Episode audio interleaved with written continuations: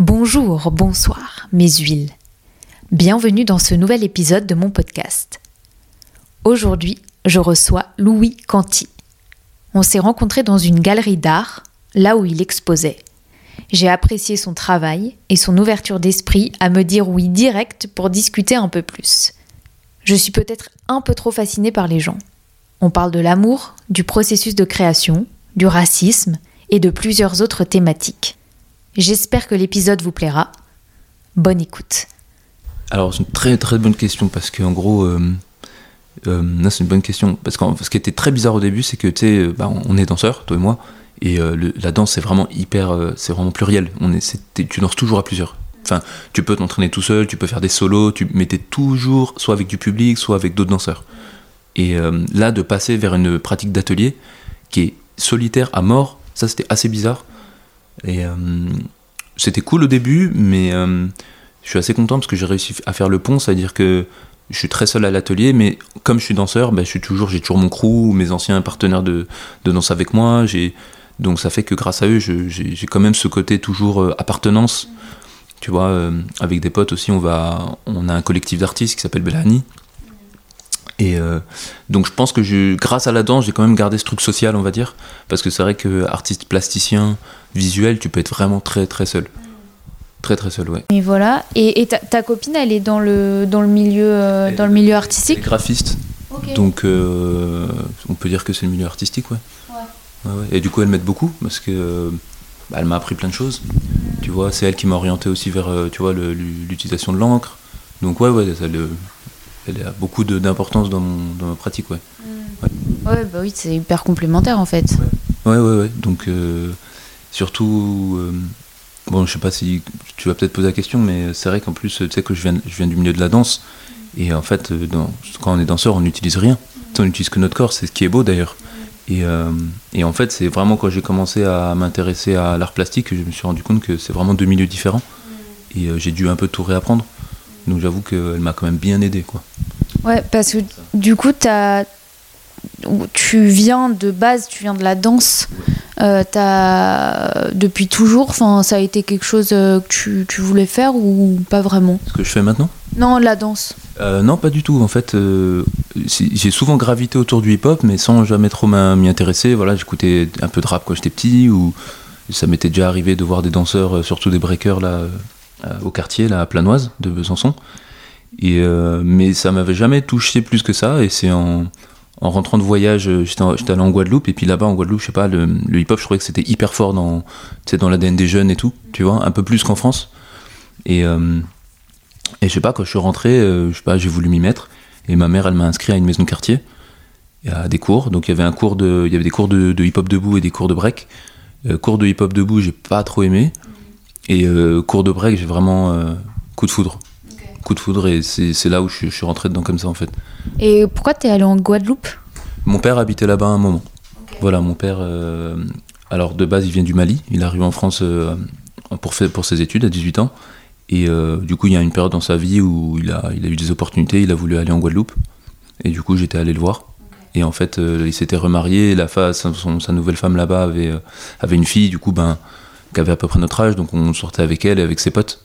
Donc c'est comme ça un peu que j'ai eu. C'est là où j'ai vu mes premiers, euh, ben, mon premier open mic par exemple à Besançon, tu vois bien, c'était quand même euh, il y a longtemps, donc euh, il n'y avait pas vraiment d'open mic. Et euh, donc j'avais vu ça, enfin tu vois, donc je sais pas comment dire, ça sentait vraiment le hip-hop, tu sentais vraiment l'influence américaine à fond là-bas. Et tu sentais que, enfin, c'était, euh, enfin, il n'y avait pas de, comment dire, de jugement euh, des autres. Enfin, je veux dire, tu t'es senti, euh, tu vois, ils t'ont pris tout de suite, euh, mais viens danser avec nous, quoi. Ou c'était un peu, euh, tu vois, parce que je trouve qu'en France, il y a quand même un peu ce, ce, pas retrait, mais je sais pas comment dire. c'est pas super cool euh, comme aux États-Unis ou quoi. Tu vois ce que je veux dire? Ouais, je- bah alors en, en Guadeloupe, j'avais pas vu de danseur pour le coup. C'était vraiment rap et puis euh, bah, surtout la musique. hein. De toute façon, dans le hip-hop, la musique c'est ce qui c'est ce qui domine, tu vois. C'est un peu l'affaire de lance du mouvement, mais mais si tu veux, ma rencontre avec la danse hip-hop, c'est vraiment de hasard.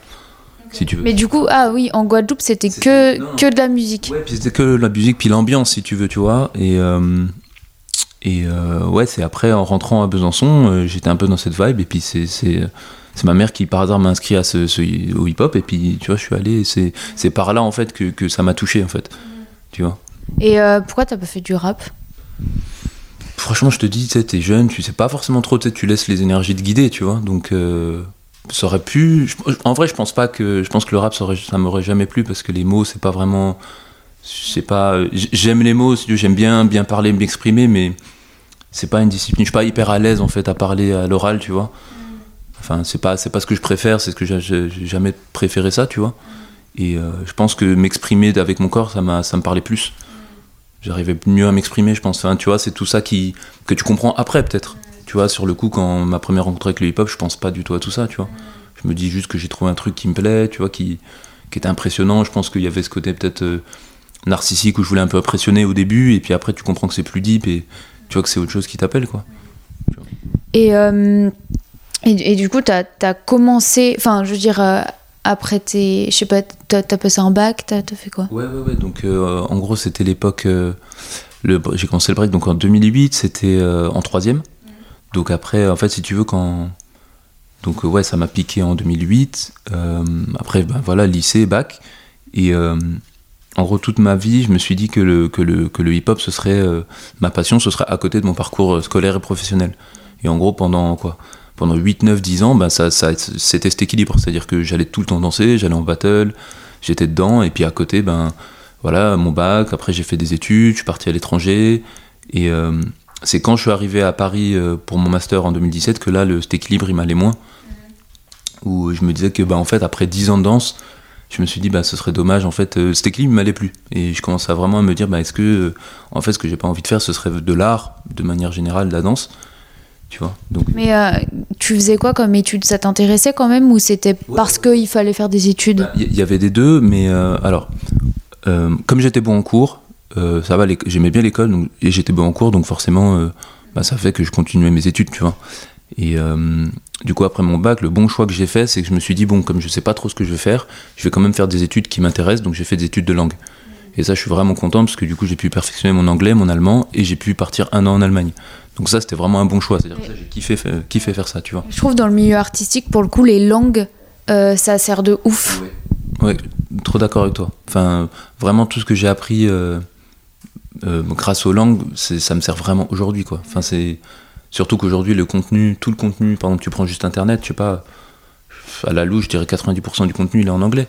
Donc c'est à dire que si tu sais mal parler anglais, tu, tu te fermes à 90% des ressources. Enfin, tu vois, c'est et ça, je, si- je suis content d'avoir eu conscience de ça assez tôt, parce qu'en plus ma mère était prof d'anglais, donc elle nous a sensibilisés, je pense. Et euh, ça, c'est un des meilleurs choix que j'ai fait, parce que ça me servira toute ma vie, en fait. Et t'a- t'avais une pression par tes parents pour, euh, au sujet des études ou euh, parce que et co- comment justement ils ont accueilli le fait que tu que t'arrives à un stade où euh, bah en fait euh, je crois que la danse l'art prend le dessus? Ben, en vrai, j'avais la pression un peu petit, parce que mon daron, euh, tu vois, c'était quelque chose d'important pour lui, donc j'avais plus la pression par mon père que par ma mère.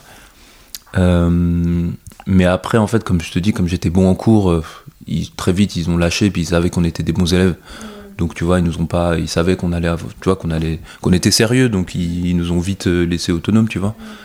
ouais mais ça fait peur quand même le- de se lancer dans le milieu artistique Ça, oui. Alors ça, j'ai beaucoup douté. J'ai- Ma mère, je sais qu'elle, elle m'aurait soutenu, peu importe. Mon père, j'étais- j'avais un peu plus de doutes, mais en fait, il a assez bien accueilli. Donc finalement, la pression, en fait, la pression, elle n'était pas familiale, clairement pas. Il y a, même s'il pouvait avoir des inquiétudes, parce que forcément, tu sais, les gens, ils savent pas trop dans quoi tu te lances. Mais euh, c'était plus, la pression était plus personnelle, en fait, au début. Tu vois, et plutôt de mes pères, enfin, tu vois, de mes proches, plus que de ma famille. Tu vois. oui est-ce que est-ce que j'ai- je fais bien de, Voilà. de faire ça quoi? Voilà, des questions classiques, tu vois. Mais qui peuvent être un peu euh, qui peuvent un peu empoisonner en vrai parce que c'est c'est toi qui te mets la pression au final tu vois. Les gens ils peuvent penser ça mais enfin je sais pas des fois tu te tu te montes le crâne un peu tout seul tu vois. Ce qui compte c'est de faire. Mais c'est c'est pas facile des fois ouais. non non et puis et tout, donc euh, ouais.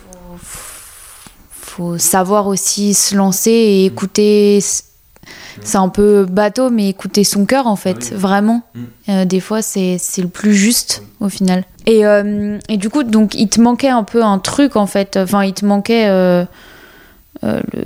Enfin, en fait, tu voulais inverser un peu la tendance, plus te, te tourner vers le milieu artistique. Mais du coup, comment tu.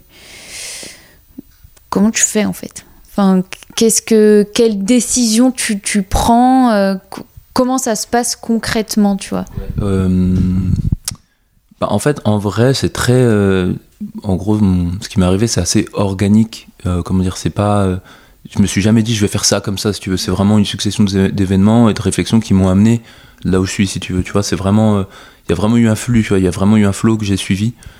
Comment dire quand je suis arrivé à Paris, donc j'étais en master, donc j'aimais bien mon master, j'ai même fait une alternance, tu vois, j'étais en alternance chez Eurostar, donc ça se passait bien, j'apprenais des choses, je voyais des choses, donc c'était cool, tu vois, mais mais il y avait ce truc un peu qui me disait, vas-y, j'ai envie de faire de la danse. Euh, je savais pas comment, tu vois, parce que évidemment l'intermittence, tu vas prendre des cours de contemporain, tu vas commencer à, je, pensais à ces choses-là, mais mais tu vois, c'était une période un peu de réflexion et euh, et en même temps, en fait, il y a cette idée qui était venue là de, du coup de fusionner euh, danse et art plastique.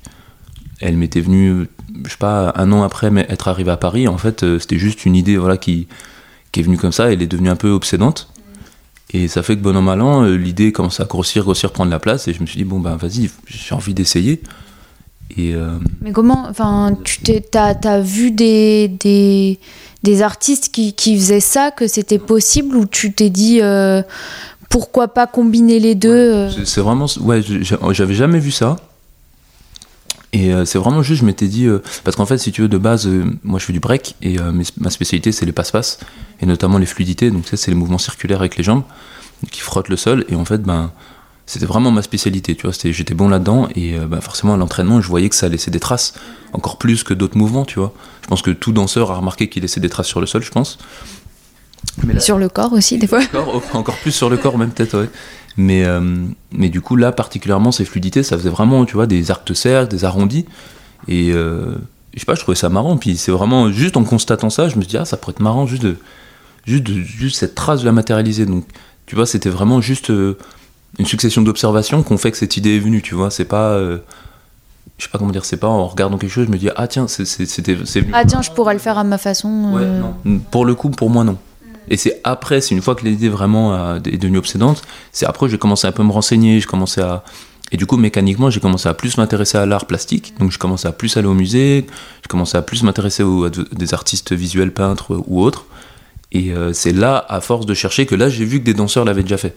J'avais vu que Meno, par exemple, le, grand danseur Meno, le grand breaker, il, a, il avait fait ça en 2018, mais c'était juste deux tentatives. Donc c'est après coup que j'ai vu que des danseurs l'avaient déjà fait. Donc ça m'a un peu conforté. Je me dis ah oui donc il y a quelque chose à faire quoi. Tu vois. Et tu m'avais dit parce qu'on avait, on s'était rencontrés euh, au, c'est au cercle des artistes, euh, je crois. Donc, Grand Defect, euh, une exposition organisée par le cercle des artistes. Ouais. Et, euh, et je crois que tu m'avais dit que c'était toujours du coup euh, de l'impro. Et c'est. Enfin. Et c'était. Enfin, c'était. Non, c'était pas ça que je voulais dire. C'est une fois. Enfin, en fait, tu le fais une fois. Oui. Et t'y touches pas. C'est ça. C'est ça. Donc faut, en fait faut se dire que c'est bien. euh, en fait c'est plus. Je m'inspire plus de la calligraphie en fait que de la peinture. Dans le sens où vraiment euh, j'ai même pris. euh, Il y a une artiste japonaise qui habitait à Paris, euh, Isao Takagi, et j'ai pris euh, quelques cours avec elle de calligraphie justement. Et euh, donc euh, ça, elle me suit un peu et je la suis en retour. Et en fait, euh, faut vraiment me dire que c'est de la calligraphie dans le sens où je sais ce que je vais faire d'avance. Je sais l'enchaînement que je vais faire, un peu comme un calligraphe, il sait quelle phrase il va écrire, quel kanji il va dessiner. Et moi, c'est un peu pareil, je sais ce que je vais faire, je sais pas, je sais jamais le résultat que ça va donner. Donc c'est ça qui est cool, il y a cette surprise à chaque fois. Mais euh, donc il y a vraiment ce temps euh, méditatif avant de, faire le, le glyphe, du coup j'appelle ça des glyphes, ce que je fais.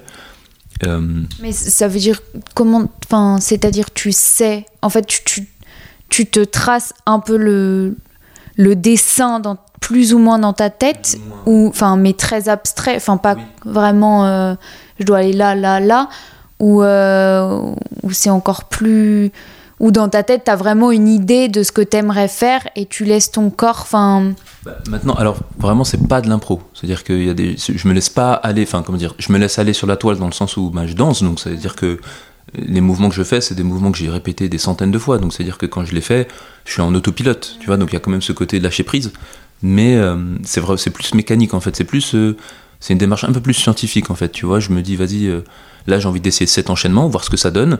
Donc je sais quel enchaînement je vais faire, je sais comment je vais le faire, mais je sais pas ce que ça va donner. Donc tu vois, je me mets sur la toile, je médite, et comme l'idée c'est vraiment d'immortaliser un moment, d'immortaliser, tu vois, la trace et l'énergie des mouvements, l'idée c'est pas de les refaire. Parce que sinon, de un, ce serait tricher et ce serait pas, c'est pas mon propos, tu vois. Le, j'ai juste envie d'immortaliser un mouvement et un peu de cartographier les mouvements euh, entre eux, tu vois. Donc c'est pour moi c'est là où la, vient la beauté de, la discipline, c'est que du coup euh, euh, c'est vraiment d'un coup, d'un souffle en fait, tu vois, que je que, que, que j'immortalise le truc, tu vois. Ouais, c'est un instant. Ouais, non, si si, c'est très très clair. Et hum, du coup, c'est tout le temps du noir que tu utilises. Alors pour l'instant, oui, parce que comme je t'ai dit, tu vois, c'est vraiment inspiré de la calligraphie et je suis vraiment dans, fait, dans cette recherche pour l'instant. Donc, euh, j'essaie de créer un, ce que j'appelle un système graphique. Donc, euh, si tu veux, alors, je vais pas essayer d'être trop long, mais en gros, euh, au début. Non, mais tu peux. T'inquiète, on a le temps. Ok, très bien. En gros, au début, je me suis dit, vas-y. Je me... Alors, en fait, au tout début, je me suis dit, vas-y, j'ai envie de, de, voir en fait ce que mes passe-passe, la trace que mes passe-passe allaient laisser. Donc au tout début, je me suis dit, euh, comme je n'avais aucune notion d'art plastique, je me suis dit, bon ben, on va prendre euh, voilà, bateau, une toile en coton, de l'acrylique. Comme j'y connaissais rien, je me suis dit, ben, je vais faire ça, sauf que ben, du coup, j'en mettais des tonnes, je faisais euh, plein de passages, je faisais des footwork et des footwork, et ben, le résultat, il n'était pas. J'étais pas très satisfait, tu vois. C'était très visuel, mais je sais pas, ça m'animait pas trop. Et c'est ma copine qui m'a vraiment dit, ben, moi j'ai essayé la calligraphie, j'ai adoré, tu devrais peut-être essayer. Et c'est là en fait où, ben, en fait, en faisant l'encre sur du papier, c'est là où ça a pris du sens dans le sens où vraiment là on sentait vraiment le mouvement. Parce que l'encre, du coup, il, y avait des giclures, on sentait beaucoup plus le mouvement en fait avec l'encre qu'avec euh, avec euh, la l'acrylique. Et c'est vraiment là où je me suis dit ah bah tiens. Euh, en plus, j'avais fait un ou deux mouvements et je me suis dit, ah, purée, on dirait des lettres en fait. Enfin, on dirait des glisses. Je me suis dit, et c'est là où je me suis dit, ben tiens, je vais essayer de cartographier les mouvements pour voir ben, ce mouvement, ce que ça donne, ce que cet autre mouvement donne. Et euh, du coup, au début, j'ai commencé petit. Donc, j'ai fait un mouvement de break, puis un deuxième, puis un troisième, puis un quatrième. Et à chaque fois, je voyais que ça laissait des traces différentes. Et du coup, ça m'a commencé à m'amuser. Et c'est là où je me suis dit, ben, d'abord, je vais essayer de cartographier, je sais pas, une dizaine de pas. Ensuite, je vais essayer de les, combiner les uns avec les autres pour voir ce que les, les formes donnent. Et c'est là où, en fait, je me suis rendu compte que ça venait vraiment un système graphique, un peu une sorte d'alphabet si, mais moi ça me fait grave penser à ça. Ça fait un peu des hiéroglyphes. Je, dis alphabet pour vulgariser, tu vois, mais je préfère appeler ça système, système graphique parce que les, ça n'a pas encore vraiment de sens, tu vois. Un alphabet, les, les glyphes ont du sens, que les miens ils ont du sens, mais pas, pas, pas en termes d'écriture encore, tu vois. Mais c'est beau, je trouve, enfin, c'est un peu euh, philosophique que ce que je veux dire, mais ça fait un peu genre, bah, c'est mon langage à moi, mm. euh, mais du coup, concrètement, enfin, parce qu'on dirait vraiment des. Ouais, des un alphabet euh, d'une autre langue, quoi. Et c'est trop. Enfin, c'est beau, je trouve. c'est cool. merci. Euh, je vois un peu tes vidéos et sur Instagram. Mhm. Euh, t'as un atelier à toi? Parce que j'imagine que, ouais, ça. pour le coup, enfin, tu vois, un peintre, il peut peindre chez lui. Mais, euh, mais là, quand même, c'est du matos, enfin, tu vois. Oui. Ben, alors, très bonne question. En gros, euh, ça, c'était le gros souci que j'ai eu au tout début. C'est pour ça qu'en fait, euh, l'idée, elle m'est venue en 2008 à peu près. Et c'est pour ça que j'ai pas pu la mettre en place avant 2020, parce qu'il ben, il me fallait énormément d'espace, il me fallait du matos. Mais plus que le matos, il me fallait l'espace, parce que c'est hyper salissant. Donc, tu vois, tu peux pas le faire n'importe où. Et heureusement, en fait, j'ai rencontré, donc j'avais une amie je t'ai dit au début que j'ai voyagé un peu, que j'ai vécu un peu en Allemagne. Et en gros, en Allemagne, j'ai rencontré une, une de mes meilleures amies aujourd'hui. Et en fait, euh, quand je me suis installé à Montreuil, elle m'a envoyé un message me disant qu'elle aussi s'installait à Montreuil. Donc on s'est retrouvés, euh, c'était trop, c'était cool, on s'est retrouvés à Montreuil. Et en fait, elle avait, euh, elle sortait avec un artiste à l'époque. Et du coup, bah, j'ai rencontré cet, cet artiste qui s'appelait Jean-Baptiste Granger. Et en fait, je lui avais soumis l'idée en 2019, fin 2019, et je lui avais demandé si je pouvais. en fait, lui avait un atelier à Montreuil. Et je lui ai demandé si je pouvais squatter son atelier, en gros, pour tester mon idée. Et du coup, il m'a dit oui, pas de souci, il m'a filé les clés de son atelier. Et c'est là, grâce à lui, que j'ai un peu pu tester, tu vois. Oui, et voir aussi si ça marchait. Parce qu'en fait, tu n'avais jamais pu tester vraiment. Euh, exactement. Donc, grâce à lui, j'ai pu tester. Et c'est vraiment, en gros, en janvier 2020, c'est la première fois où j'ai fait mon, ma première tentative. Mm. Tu vois Et on va dire que le premier glyphe que, euh, que, que les gens connaissent Aujourd'hui, je l'ai fait en novembre 2020. Donc tu vois, il a quand même fallu une, presque une année entière pour, tu vois, commencer à vraiment tester, maturer. J'ai dû tenter plusieurs fois. Donc ouais, c'était beaucoup de, tests. Et du coup, grâce à lui, encore une fois, grâce à ce Jean-Baptiste, en fait, c'est grâce à lui que j'ai mon atelier maintenant, parce que l'atelier que j'ai est dans le même endroit où euh, lui a fait son atelier. Donc euh, c'est un espace partagé avec trois autres artistes. En gros, c'est un immeuble où il n'y a que des ateliers d'artistes ou d'artisans. Ça se fait pas mal, ça. J'ai l'impression à Paris, il y en a plusieurs. Ouais, ouais, ouais donc ça, c'est cool. Là, là l'avantage qu'on a, nous, je trouve, c'est qu'en fait, c'est privé. Donc c'est juste un propriétaire qui habite à Montreuil qui a ce bâtiment. Et euh, de ce que j'ai cru comprendre, c'est un ancien artiste. Donc il tenait à ce que ce bâtiment soit un, un lieu d'artiste, en fait. Et euh, ce qui est bien, c'est que du coup, c'est pas une résidence ou c'est pas un lieu tenu par une association, donc euh, on paye tous les mois et on reste autant de temps qu'on veut, enfin jusqu'à ce que le propriétaire en décide autrement. Et surtout, c'est pas une résidence, donc t'as pas de rendu à faire, tu fais vraiment ce que tu veux, tu vois. Donc ça, c'est cool, c'est plutôt cool. Et est-ce que t'es es dur avec toi-même et est-ce que tu t'énerves euh, face à tes toiles? Oui, oui, oui, oui. En vrai, oui. J'ai toujours été dur avec moi-même, mais du coup, c'est vrai que euh, depuis que je fais cette, euh, cette pratique, j'essaye d'être plus indulgent. Donc j'essaye de plus être dans l'énergie et de me dire que, que bah, si c'est comme ça, c'est comme ça, si c'est raté, c'est raté, si j'aime pas, j'aime pas. Et des fois, c'est vrai qu'il y a des glyphes que j'aime pas, et en fait, avec le temps, je les aime bien. Et vice versa, des fois, il y a des glyphes, je suis trop content, je me dis, ah, trop beau. Puis en fait, avec le temps, je me dis, ah, bah, en fait, tu vois, donc j'essaie d'être plus, plus indulgent, en fait, maintenant. Tu vois Enfin, trouver vraiment un équilibre entre les deux, tu vois, parce que.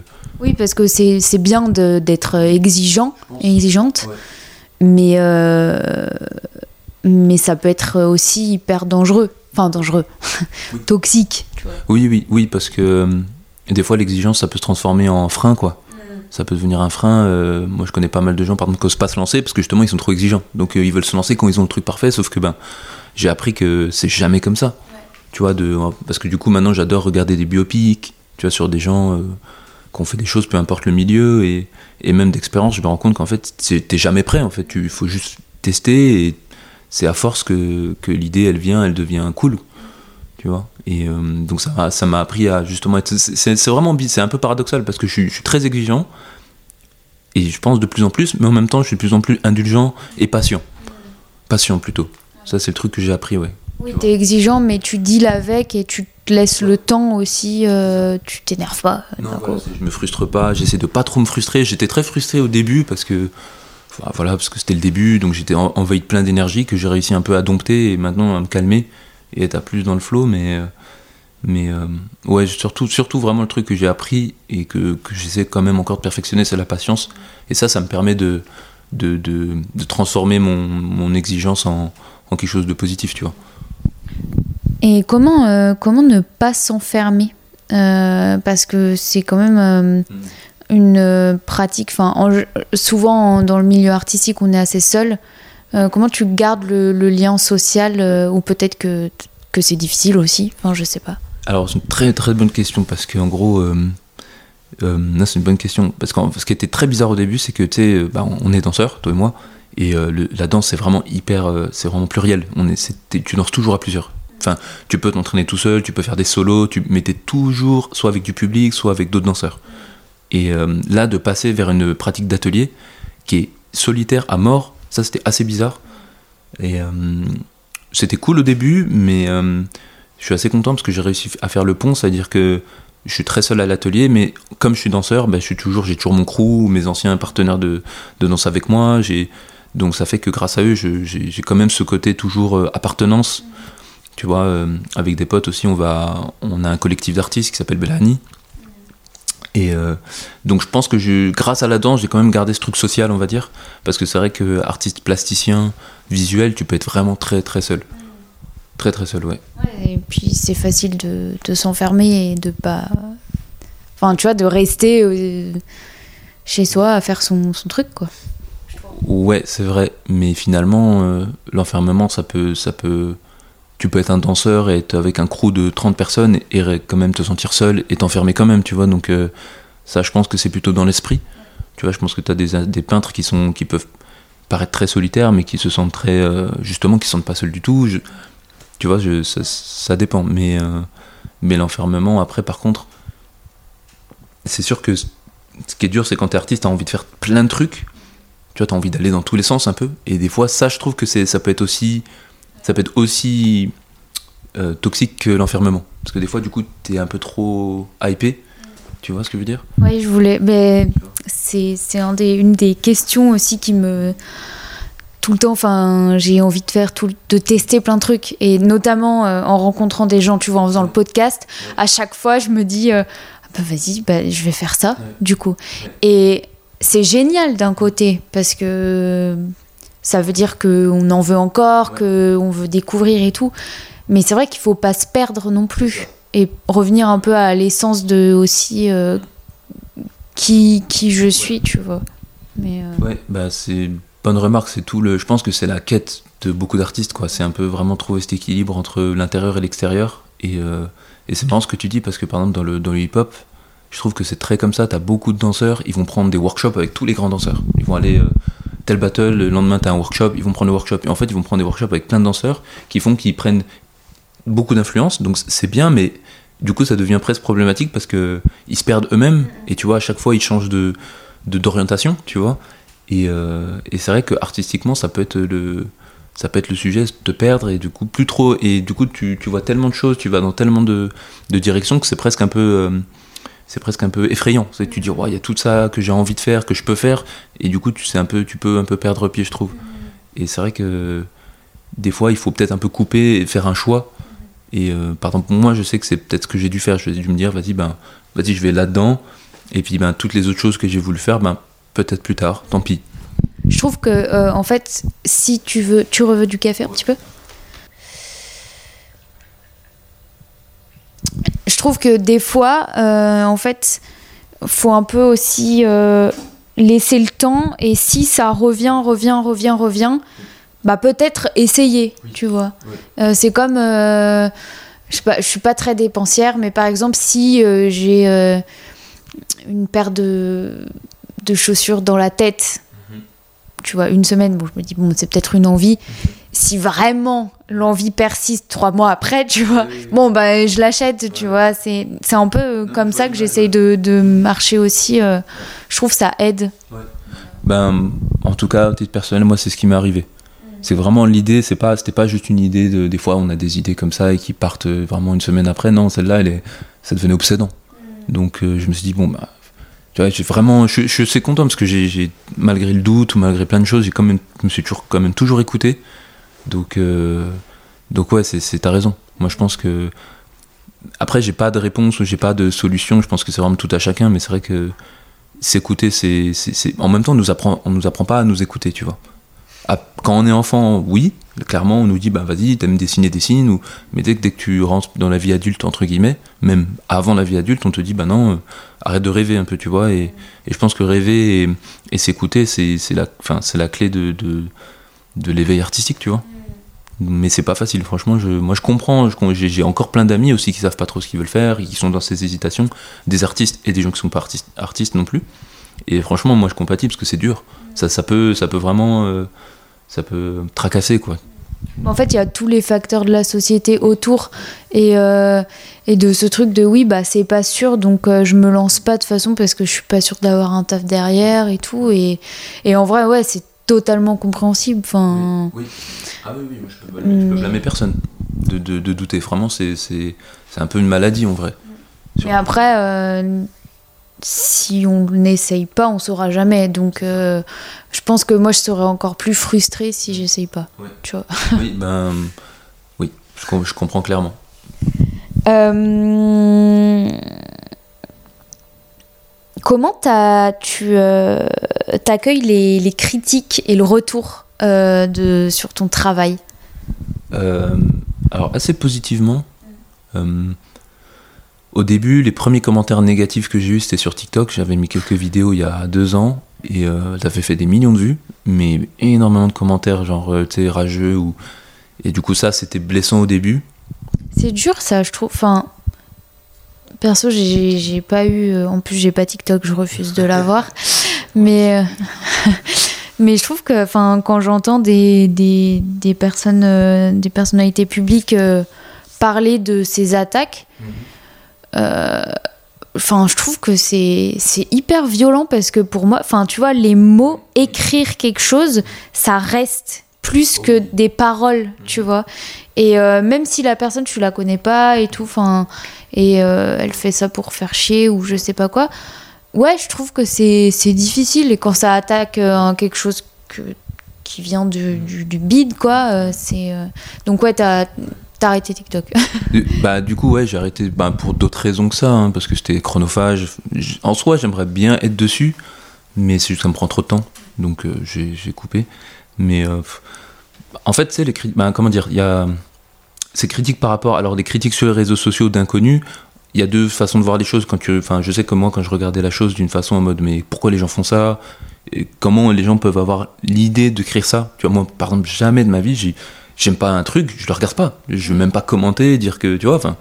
Donc quand je vois ça comme ça, je me dis, ouais, mais what the fuck?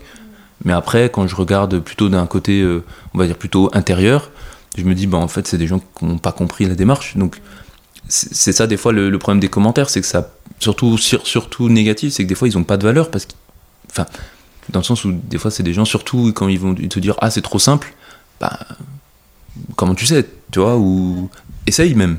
Tu vois, donc quand tu, rêves, quand tu relativises, tu dis, waf, que c'est pas si grave. Et puis surtout, euh, moi ce qui m'a aidé, c'était bah, c'est la danse en fait qui m'a aidé dans le sens où, bah, tu sais, la danse, surtout j'ai fait beaucoup de battles à une époque.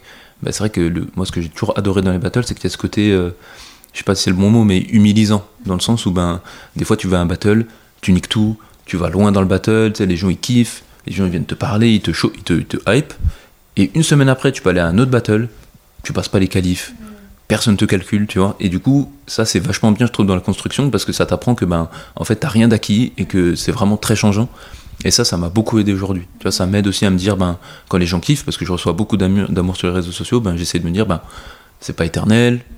Oui, je prends, c'est cool, vois, mais on ouais. garde une distance. Ouais, un euh, peu, du coup, ça m'a appris ça. Et le côté négatif, c'est que ben, je, ça fait que quand c'est positif, je ne vais pas forcément me réjouir plus que ça. Tu vois, je suis devenu, ça m'a un peu terni, on va dire, parce que je suis focus. Mais en même temps, ça m'évite euh, ben, ces déconvenus et de d'aller trop haut quand je suis haut, d'aller trop bas quand c'est bas, tu vois, et de rester plus modéré, tu vois.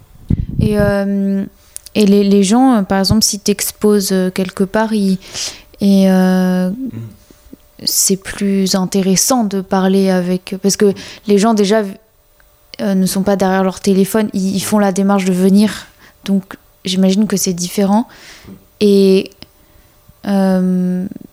T'as as souvent des discussions avec des personnes ou qui comprennent pas ou aussi tu vois des trucs euh, pour moi c'est pas négatif non plus Non. tu vois mais euh, ouais ou qui ont la franchise aussi de te dire bah ça ne me plaît pas Oui, et ça, c'est bah, c'est ça qui est génial d'exposer, c'est c'est vraiment la, la rencontre. Enfin, c'est- et comme tu as dit, en fait, t'as pas de t'as pas de négatif dans le sens où heureusement que des gens n'aiment pas.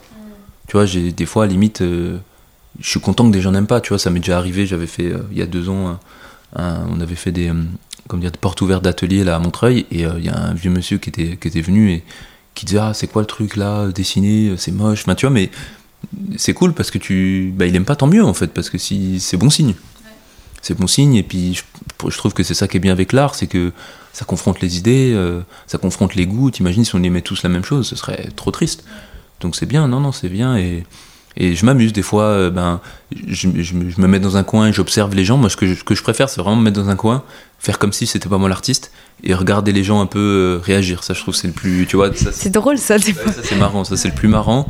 Et puis après, ben, évidemment, t'as des gens, tu vois qu'ils aiment pas, donc ils tracent leur route. Il y en a des fois, ils discutent avec toi, ils te, ils te donnent des conseils ou ils te disent qu'ils aiment pas. C'est vrai que le- c'est- c'est c'est cool les gens qui ont l'honnêteté de le dire.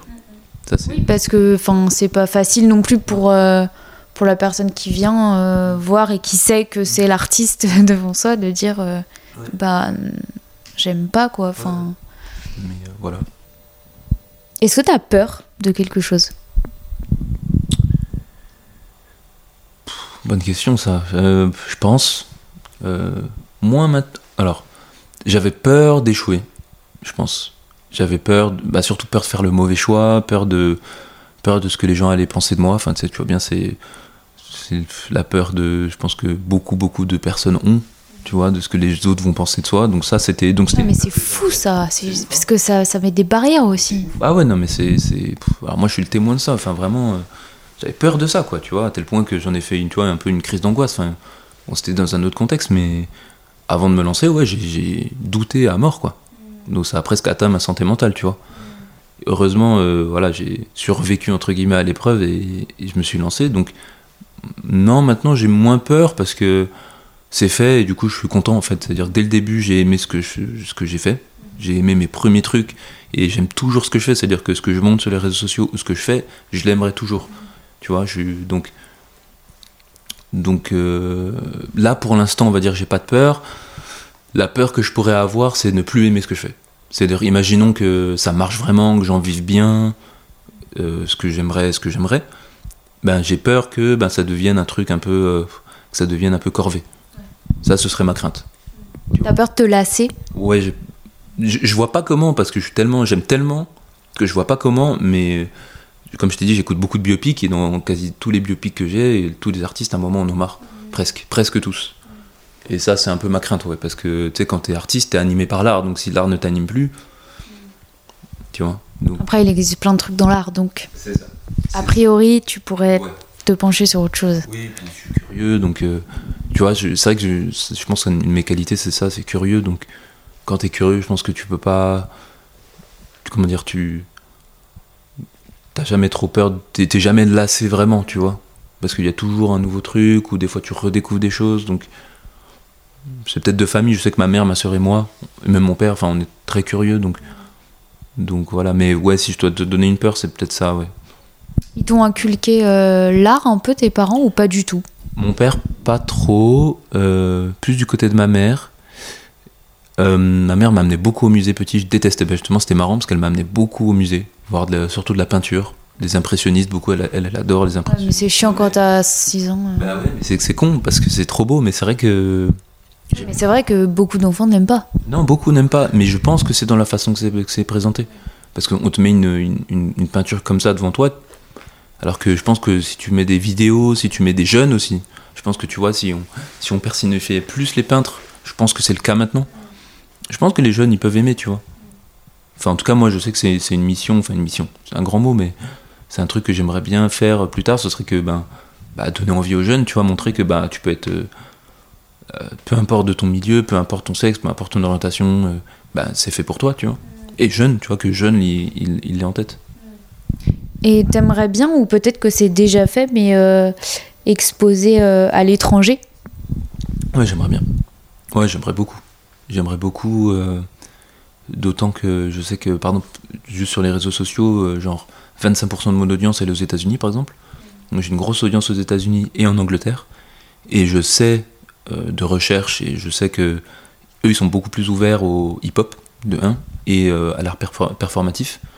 Et généralement ils sont un peu plus avant-gardistes et euh, et on va dire qu'ils saluent plus que les Français les gens qui prennent des risques. Donc je pense que j'ai envie j'aurais bien envie de me confronter avec ce, à ce public là aussi. J'aimerais aussi plus me confronter au public français parce que j'ai pas fait beaucoup d'expositions. Donc j'aimerais bien exposer plus ouais. Donc c'est en, en, recherche c'est en cours tu vois mais mais je sens déjà qu'il y, y, a une différence d'appréciation de mon travail, que ce soit en Angleterre, que ce soit aux États-Unis, que ce soit en France.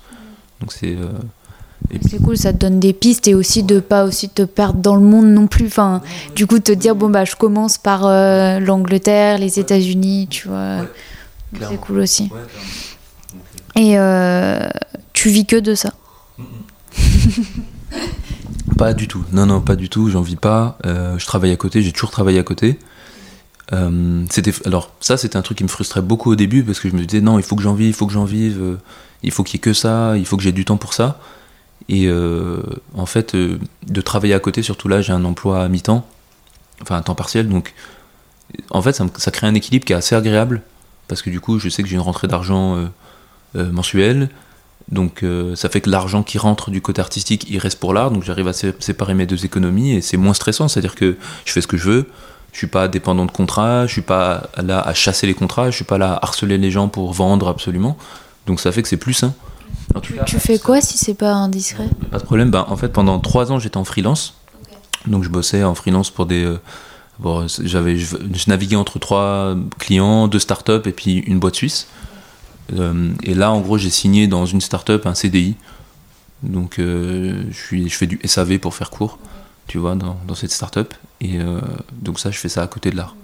Mais je trouve que des fois, c'est cool aussi. Alors, c'est génial si on peut vivre que de l'art, euh, mais bon, c'est quand même rare. en tout cas, pour des périodes.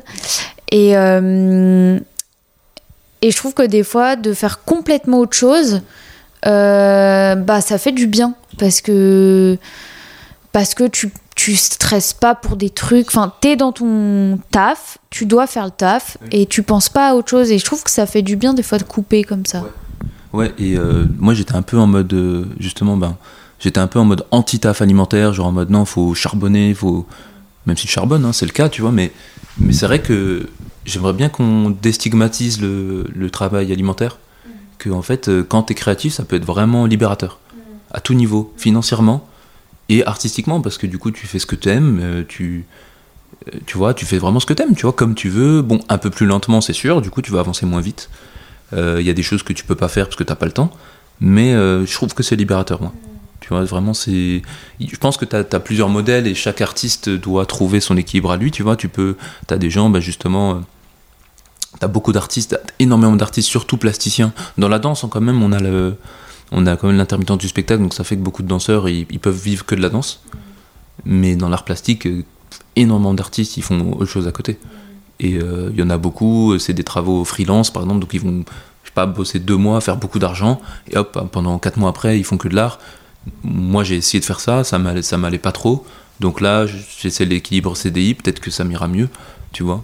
Oui, puis il y a une, oui, puis il y a une réalité euh, financière, enfin économique euh, dans, dans tous les cas. Donc euh, même un, un intermittent, tu vois, enfin, euh, je veux dire, tu peux perdre ton intermittence. Enfin, c'est pas, c'est ouais, c'est pas sûr sûr quoi. Donc euh, C'est, c'est du travail, hein, l'intermittence. C'est vrai que des fois c'est présenté comme euh, Ah, trop bien, pendant trois mois tu bosses pas. Oui, mais c'est, du taf quand même, tu vois. Puis c'est, c'est de l'art. pour les trouver les contrats. faut les trouver, faut... des fois il y en a c'est bourbier, des fois ça se passe mal.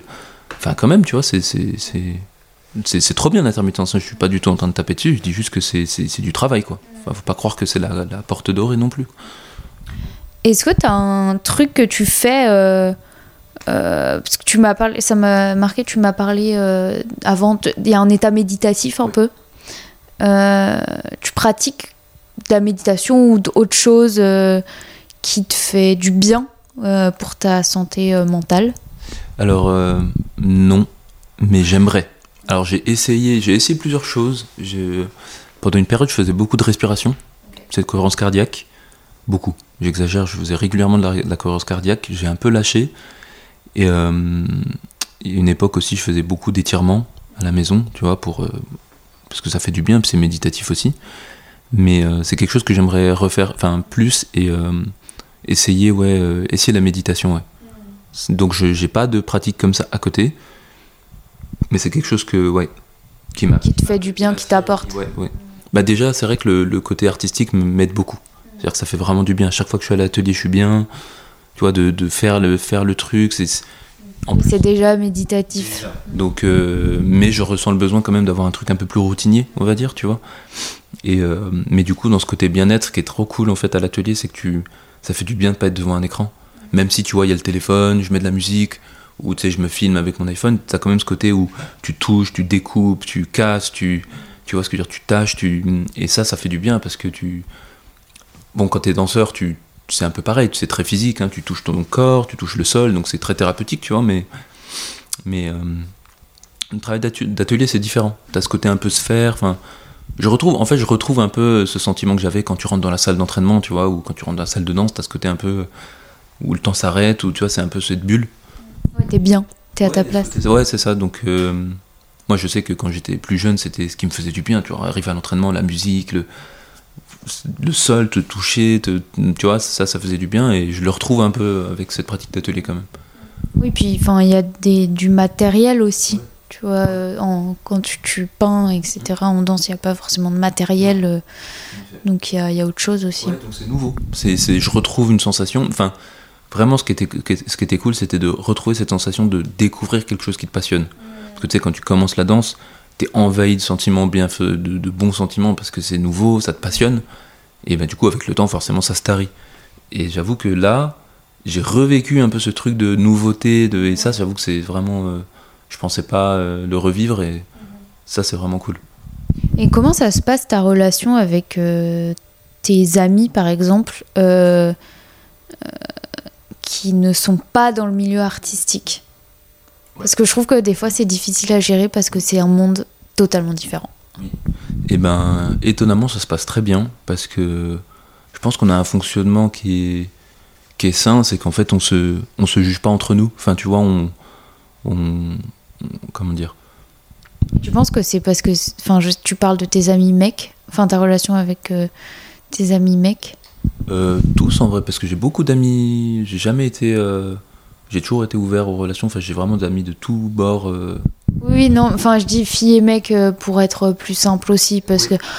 Bon, voilà, oui, je suis ouverte aussi à tout, mais dans le sens où, je, en fait, ma, mon, je voulais plutôt être amenée à dire ça, que moi, ma relation avec mes potes mecs, elle est beaucoup plus simple que ma relation avec euh, mes potes filles, tu vois. Alors, parce que, enfin, et moi, quand je suis avec des mecs, je suis trop bien, enfin, il y a beaucoup moins de prise de tête, tu vois. Ben, je me demande si c'est pas un truc du sexe opposé, du coup, parce que moi, ça va plutôt être l'inverse. Enfin, non, non. En fait, moi, c'est chill avec tous mes amis, mais, mais pour le coup, c'est vrai que ce qui ce qui était assez intéressant, c'est que quand j'ai énoncé l'idée au début, c'était mieux reçu par mes amis filles que, mes- que les amis mecs. On va dire que c'est comme si, je pourrais pas l'expliquer, et c'est vraiment pas un- genre, euh, mais j'ai l'impression que les, les, les femmes sont plus ouvertes à la créativité que les hommes. Donc, c'est généralement, le- toutes mes amies filles, euh, femmes, quand je leur disais, ben, j'ai envie de faire ça, souvent hyper enthousiastes. Trop bonne idée, mes tests, vas-y, go. Que les mecs, c'était un peu plus en mode, ah ok, ben vas-y, ben pourquoi pas. Enfin, tu sais, plus euh, Oui, plus. dubitatif, ouais. tu vois. Que, parce qu'ils, comme s'ils n'arrivaient pas forcément à percevoir, alors qu'il y en avait beaucoup, c'était des artistes aussi, c'était des danseurs, tu vois. Et ça, c'était assez marrant, ouais, cette différence de. Et même, je le vois même dans mon audience, même sur Instagram, tu sens que, par exemple, 75% des mecs, enfin de mon audience, 75% de mon audience, c'est des mecs, tu vois. Et euh, pourtant, par exemple, dans mes ventes, ou dans mes commentaires, ou dans mes, dans mes interactions, bah, ça va être à 50-50. Donc j'ai moins de femmes qui me suivent, par exemple, mais elles vont plus m'acheter des choses, ou elles vont plus, tu vois ce que je veux dire c'est, Oui, elles mettent plus de concret. Enfin, je sais pas comment. Ouais, c'est comme si elles étaient, ou même comme si elles étaient plus attirées par, euh, par la créativité en général. La plupart des. Tu vois, par exemple, il y a- il y, a pas mal de couples, des fois, qui veulent m'acheter des choses, mais c'est souvent la femme qui initie. Donc c'est souvent la femme qui va dire Ah, j'aimerais bien acheter ça. Et souvent, ben, le mec, il s'en fout, tu vois ce que je veux dire C'est c'est la femme qui veut décorer, le mec s'en fiche, tu vois. Enfin, je veux pas, du coup, je veux pas du tout généraliser. Non, non, non, bien sûr. Très minime, tu vois, mais j'ai vraiment le sentiment que, ouais, il y a cette nuance. Mais après, pour revenir à la question de base par rapport aux relations à mes amis, en vrai, elle se passe très bien parce que, déjà, moi, personnellement, je leur parle jamais de, de ce que je fais, dans le sens où si euh, ils me suivent sur les réseaux, et ils me suivent de manière générale et ils sont contents pour moi, mais, mais vraiment, s'ils me posent la question euh, ou s'ils ont des idées, si c'est eux qui viennent me parler de, de ce que je fais, ben on en parle. Mais moi, jamais je vais venir euh, en faire un sujet de conversation, tu vois. Donc ça fait qu'on on garde vraiment notre cercle à nous et, chacun parle de ses trucs à lui, mais tu vois ce que je veux dire, je, je, je veux pas prendre la place. Et euh, du coup, ça se passe très bien, c'est très sain. Franchement, après, avec mes, amis très proches, mes meilleurs amis, ça a toujours été comme ça, on a toujours fonctionné comme ça, on s'est jamais jugé, on s'est jamais, tu vois, euh, jamais je leur fais la leçon, jamais ils me font la leçon, tu vois. Même si au début, certains m'ont dit, ouais, tu devrais peut-être pas, assez risqué, même s'il y en a qui ont émis des doutes au début, ouais. Ouais, après, je pense que c'était pas méchant, c'était pour ton bien, mais. euh, mais c'est vrai que c'est difficile des fois de trouver un équilibre justement avec euh, des amis qui n'ont pas forcément les mêmes priorités que, que toi ou euh, tu Ouais. vois. Mais, Mais, euh, tu vois, je trouve que ça, c'est sain. C'est-à-dire que moi, ce que j'aime, par exemple, c'est que c'est que bah, du coup, quand je suis avec eux, bah, l'intérêt elle tourne et je suis pas le centre d'intérêt, je suis pas le centre d'attention, je suis pas, tu vois, enfin. Et justement, c'est sain que les gens. Moi, par exemple, j'ai un, un très bon ami, souvent il me suit, il- vraiment il me suit beaucoup, beaucoup, et il me dit qu'il aime pas forcément ce que je fais, tu vois. Que c'est pas. euh, lui, c'est vraiment pas un truc qui l'anime, qui s'y est intéressé un peu grâce à moi, mais que c'est pas un truc qui l'anime, mais je trouve ça simple parce que ça fait que ben t'es pas le centre du monde, tu vois, que ben ouais, il y a des gens ils préfèrent le foot ou Oui, ça te fait garder les pieds sur terre aussi. donc euh, non non c'est c'est ça. C'est. c'est- c'est- Attends. Est-ce que, d'après toi, cette phrase, quand on veut, on peut, euh, enfin, tu t'en penses quoi de cette phrase? Quand on veut, on peut. Bah, Après c'est les phrases un peu raccourcies. euh, Alors, il y a un côté qui me dit qu'elle est vraie, mais il y a un côté qui me dit que ben, pas pour tout le monde. Euh, T'as plein de gens dans le monde, euh, ils aimeraient bien, mais ils peuvent pas. Tu vois, euh, ne serait-ce que, tu vois, mon père, il vient du Mali. Euh, je suis allé au Mali euh, l'été dernier. Bah, tu as, des gens, euh, je pense qu'ils ont plein de rêves, mais je pense que clairement, ils peuvent pas, tu vois. Après, c'est relatif, parce que tu as des gens aussi qui viennent du- de, de pays pauvres, de pays en développement, mais qui, quand même, qui réalisent des choses vraiment euh, incroyables. Donc, c'est que si eux peuvent le faire, on pourrait tous le faire, tu vois. Donc, donc j'ai- j'aime cette phrase quand même, parce que c'est, elle est, elle est, elle est, comment dire, quand tu fouilles un peu derrière cette phrase, c'est tu, ça, ça revient aussi au choix. Et que quand même, la vie, c'est, un choix. Donc, généralement, si tu fais des choix, il n'y a pas de raison que tu puisses pas, tu vois. Oui, ça permet d'avoir un peu d'ambition, mais je trouve que ça peut aussi euh, bah, mettre une pression de fou et si tu n'y arrives pas, tu vois, euh, te dire, euh, tu vois. Oui, la, la- malheureux. Alors, je pense que la phrase en elle-même veut pas forcément dire ça, mais je pense que maintenant, elle est utilisée dans ce sens-là un peu. Dans le sens, euh, ah, mais s'il n'est pas arrivé, euh, ouais, mais c'est parce que c'est pas un. Il y a un peu ce truc aujourd'hui, surtout sur les réseaux, t'as des chaînes un peu là que j'aime pas, euh, je sais pas, entrepreneur motivation ou tu sais, motivation millionnaire, des trucs en mode ouais, ouais, si tu si tu fais, si tu arrives pas, c'est que c'est ta faute, tu fais, tu fais pas, ça c'est pas, c'est un peu malsain, c'est toxique, tu vois. Que non, je pense qu'il faut l'apprendre plus avec philosophie, tu vois, que oui, que si tu veux un atelier d'artiste, tu peux l'avoir, si tu veux danser, tu peux danser, tu vois. Je pense que en fait, je pense que si tu orientes cette phrase vers du matériel, c'est toxique.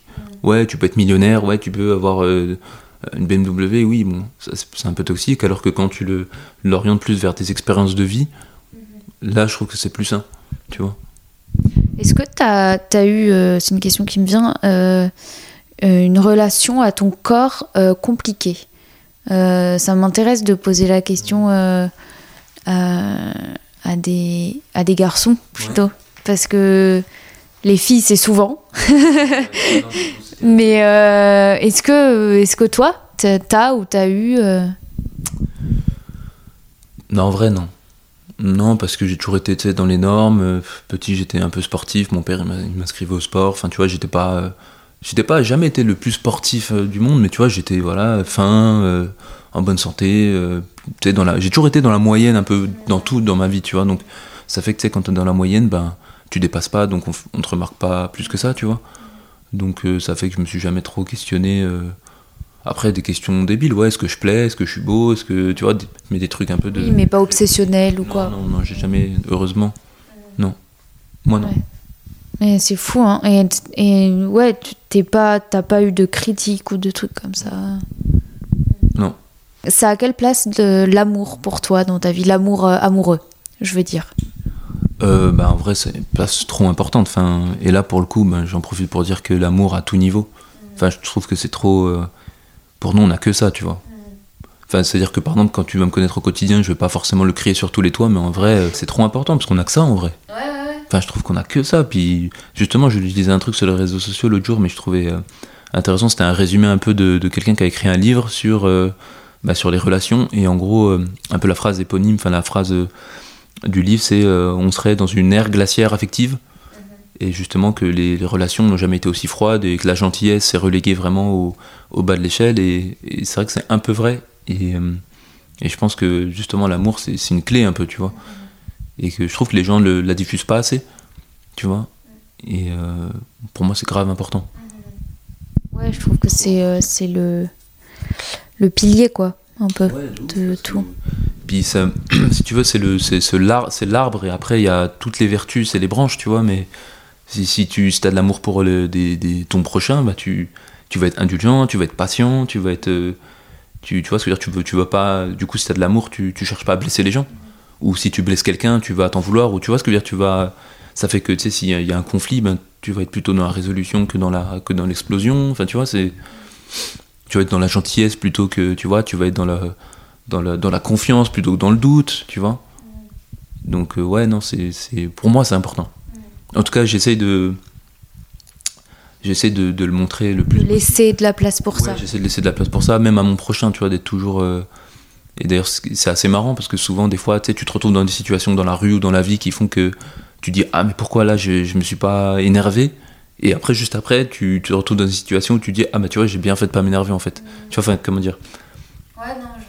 Que c'est. euh, en fait, de, de prime abord, quand. Je sais pas comment dire, c'est. C'est toujours relégué à un truc de faiblesse, malheureusement, alors que je trouve que c'est trop fort. Ouais, non, non, ouais. Oui, bah, non, non, mais c'est, c'est, c'est tout à fait juste. Enfin, c'est vrai que, bah, pour le coup, euh, quand on est petit ou quoi, ou qu'un mec va dire à ses potes mecs, Mm. euh, et j'insiste, euh, ouais, je suis amoureux et tout, euh, ben, il va se faire charrier, quoi. Mais euh, du coup, c'est assez marrant parce que j'écoute un peu moins ce podcast, mais il y a une époque où j'écoutais le podcast, je pense que tu le connais, c'est Les couilles sur la table. Et il y avait un épisode, genre, j'ai trop kiffé. C'était, elle avait invité un. Je sais plus qu'on appelle ça, un linguiste, je crois. Et qui, justement, a beaucoup étudié, en fait, le- la différence de langage entre les hommes et les femmes. Et c'était, genre, trop intéressant parce que bah, il disait que des études montraient que les femmes utilisent beaucoup plus de couleurs que les hommes vont poser beaucoup plus de questions, vont parler beaucoup plus au superlatif, que les hommes vont être beaucoup plus directifs, des choses comme ça. Et justement, il y a un passage où il disait qu'avec les nouvelles générations, ça commence à changer un peu.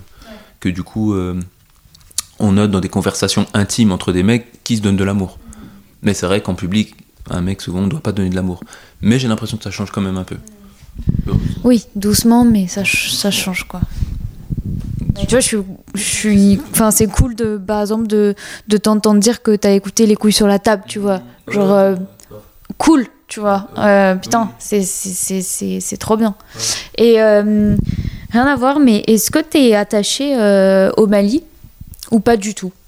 Ah bah si, si, bien sûr. Bah, Ouais, mais tu sais, des fois, il y en a qui qui ont pas forcément de d'attache euh, à leur euh, culture, leurs racines, tu vois. Ben alors, si, j'ai beaucoup beaucoup de, d'attaches avec le Mali forcément parce que mon père l'est, donc je suis métisse, tu vois, donc je suis autant finalement je suis, je suis français, ça c'est plus français que malien, mais on va dire dans mon sang, il y a à la fois du, il y a 50-50 Mali-France, tu vois, donc ça fait, euh, c'est vraiment important pour moi et euh, si tu veux pendant longtemps j'y étais jamais allé parce que mon père voilà j'habitais loin dans le Mali c'est un pays un peu compliqué surtout depuis 2003 2001 2003 et en fait mon, mon père nous a jamais amené là-bas. Il nous a jamais appris le, le, le, qui est la langue parlée par tu vois ma famille. Donc ça fait que ça nous a un peu coupé tu vois. Donc j'ai toujours su que j'étais malien mais tu vois ce que je veux dire quand je croisais des maliens qui se parlaient bambanan entre eux ou ben je me sens je me disais ah ben mince je fit pas dans la case parce que ben mon père m'avait pas inculqué ça tu vois. Donc je pense qu'il y a une longue période de ma vie où je lui en voulais un peu pour ça. Mais euh, du coup maintenant j'ai grandi et je, je lui en veux plus et j'ai pu y aller l'année dernière.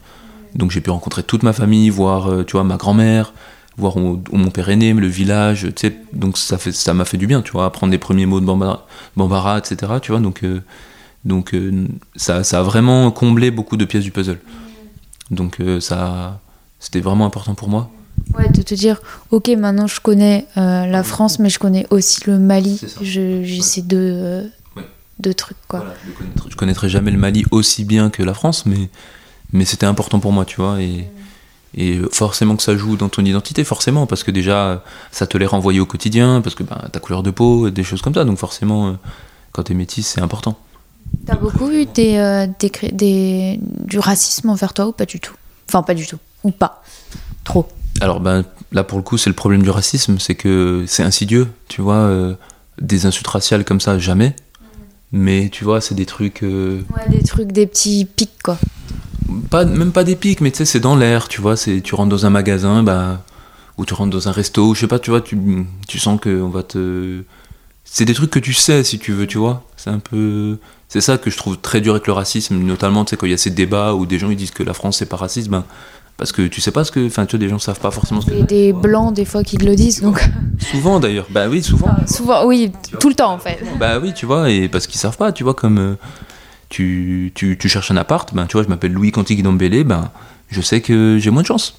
Je le sais, tu vois, c'est, ça se sait, on le sait tous, tu vois, quand on est de couleur, quand on, est, qu'on a des origines, on le sait tous, mais du coup, ce qui est chiant, c'est quand on ne croit pas ou quand on nous dit qu'on invente, tu vois. C'est grave. hein.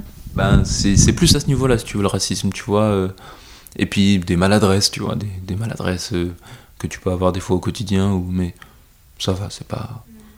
Moi, moi j'ai jamais eu de racisme direct. Tu vois. Oui, oui, mais bon, tout ce que tu me dis, c'est du racisme, tu vois. Oui. Donc Oui. euh, là, enfin, tu minimises, minimises j'arrive jamais à dire ce mot, minimise. non, mais on minimise toujours quand c'est nous. Mais euh, enfin, moi de l'extérieur, enfin, tu me dis ça, tu vois, enfin, je trouve ça, en fait, mm. pas acceptable du tout, tu vois. Et, euh, et j'ai déjà vu, enfin, j'ai des, des potes à moi subir des, des trucs, enfin, c'est, ça fait rire nerveusement en fait, tellement c'est ridicule, tu vois. Ah, je te rejoins et des fois je suis un peu frustré. Là pour des fois je m'en veux de peut-être pas assez, tu vois, me battre pour ça peut-être. Tu vois, notamment là ce qui s'est passé dernièrement, tu sais là avec la avec Nanterre ou, ou même tu sais avec ces, sujets-là, c'est vrai que des fois je suis vraiment beaucoup ces sujets-là. Mais c'est vrai que je vais souvent les garder pour moi, ce que je pense, je vais souvent le garder pour moi. Et ça, je pense que c'est un trait qu'on a beaucoup, c'est que des fois, on, entre nous, on, on crée pas de communauté vraiment. Tu vois, on est une communauté, mais on va pas forcément défendre se, se, défendre. Tu vois, on est assez euh, divisé, je trouve, sur ces questions.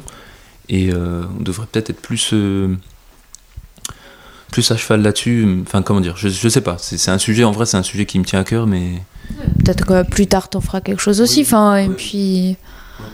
Et puis peut-être pas, mais. Euh... Ouais. ouais. Euh, Est-ce que tu as, as, un échec qui t'a complètement. Euh, mais en général, pas que professionnel, qui t'a vraiment euh, pff, anéanti, mais mais bon servi au final échec, euh...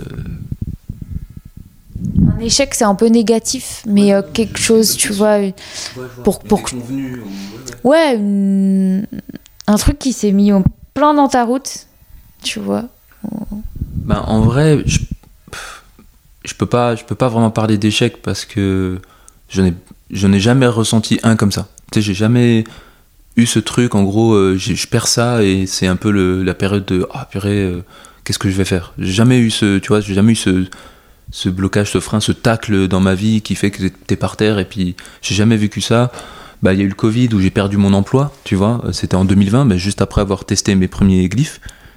Donc, quand le Covid est arrivé, j'ai perdu mon emploi, j'ai eu le chômage, ben, en fait, c'était trop bien parce que j'ai pu avoir du temps pour maturer mon idée. Donc moi je le vois pas du tout comme un échec, tu vois par exemple. Donc c'est pour ça que c'est difficile de ouais. donc vraiment d'échec qui m'a blessé, j'en ai pas encore eu de merci, tu vois. Ouais. Oui, ou bien tu as su rebondir du coup. Enfin, il ouais. y a d'autres choses qui sont arrivées. En tout cas, je le dis pas comme un échec parce que j'essaie de toujours de me dire que j'ai beaucoup de chance, mm. tu vois, et euh, j'ai de la chance et je suis content parce que je l'ai saisi, c'est-à-dire que tu vois, je suis en bonne santé, j'ai pas de problème, tu vois, j'ai ce que, ce que je peux faire, c'est quand même physique, tu vois. Et euh, ça fait que tu vois, j'ai pas de problème de santé, pas de problème, tu vois, de, d'handicap ou de qui fait que je pourrais pas le faire.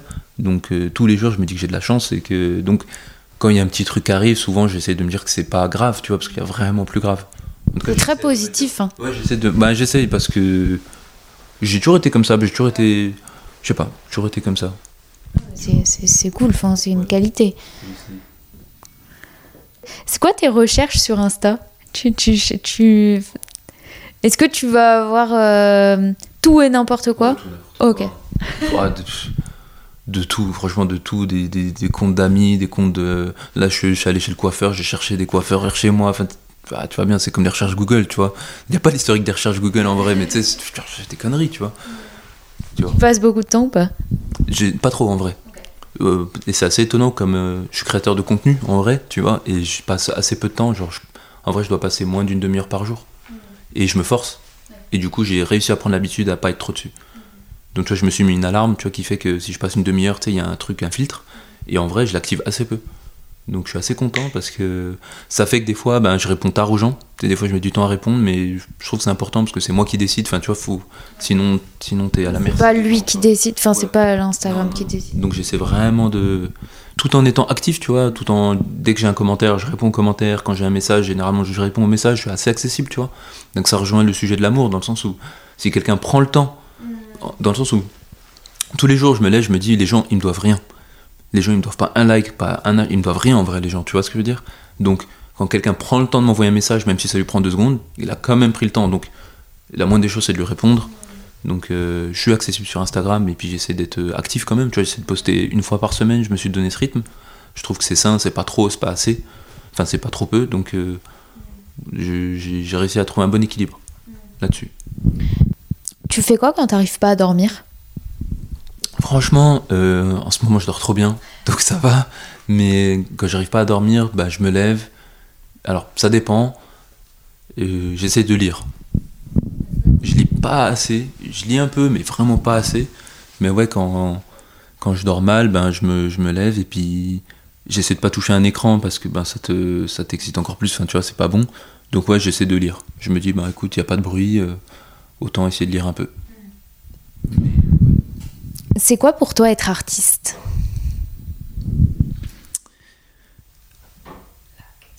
Ah, la question, ouais. la question, ouais. Euh, ben, en vrai, ça rejoint un peu la question de qu'est-ce que c'est de l'art. Euh, pour moi, être, pour moi, un artiste, c'est quelqu'un qui veut parler à la société, mais qui n'arrive pas à le faire de manière, on va dire, traditionnelle. Donc, il va chercher des médiums, donc peinture, danse, écriture, euh, chant, pour dire un peu ce qu'il a à dire, tu vois. Donc, euh, donc pour moi, un artiste, c'est ça, c'est quelqu'un qui, a des choses à dire. Qui a des choses à dire, euh, qui, a, besoin de, ouais, de, dire quelque chose.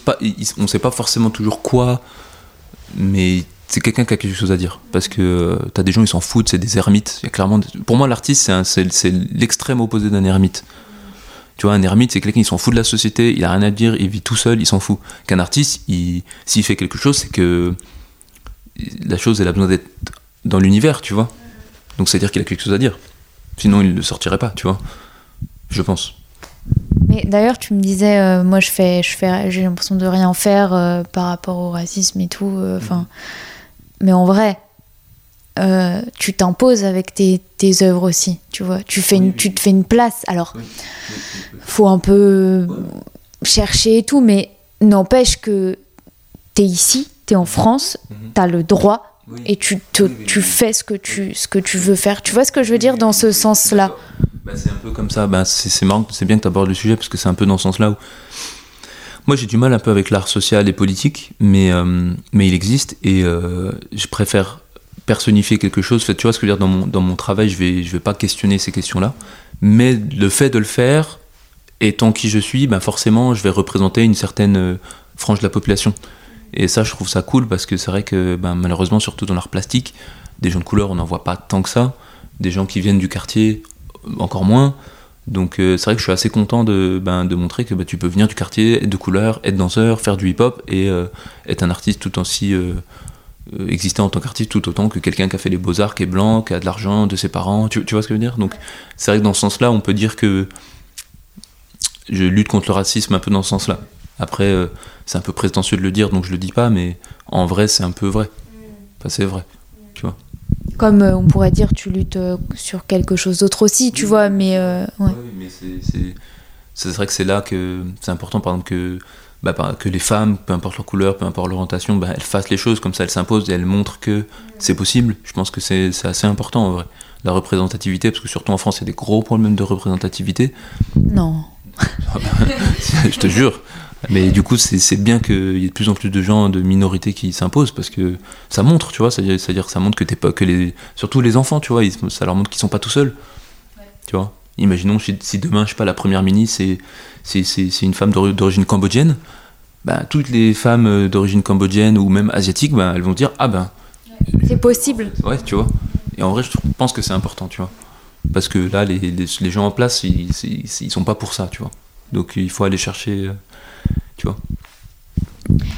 Est-ce que tu as une, une ressource, un, un film, un livre, euh, une, une, une peinture enfin, que tu aimerais partager? Ouais, ouais. Alors, euh, alors en termes, alors en livre, j'ai deux livres vraiment qui, sont importants dans ma vie, on va dire. C'est, enfin, c'est mes livres de chevet un peu. Donc c'est euh, euh, euh, Cerveau et silence de Michel Van Cuyen et euh, Commencer par Pourquoi de Simon Sinek.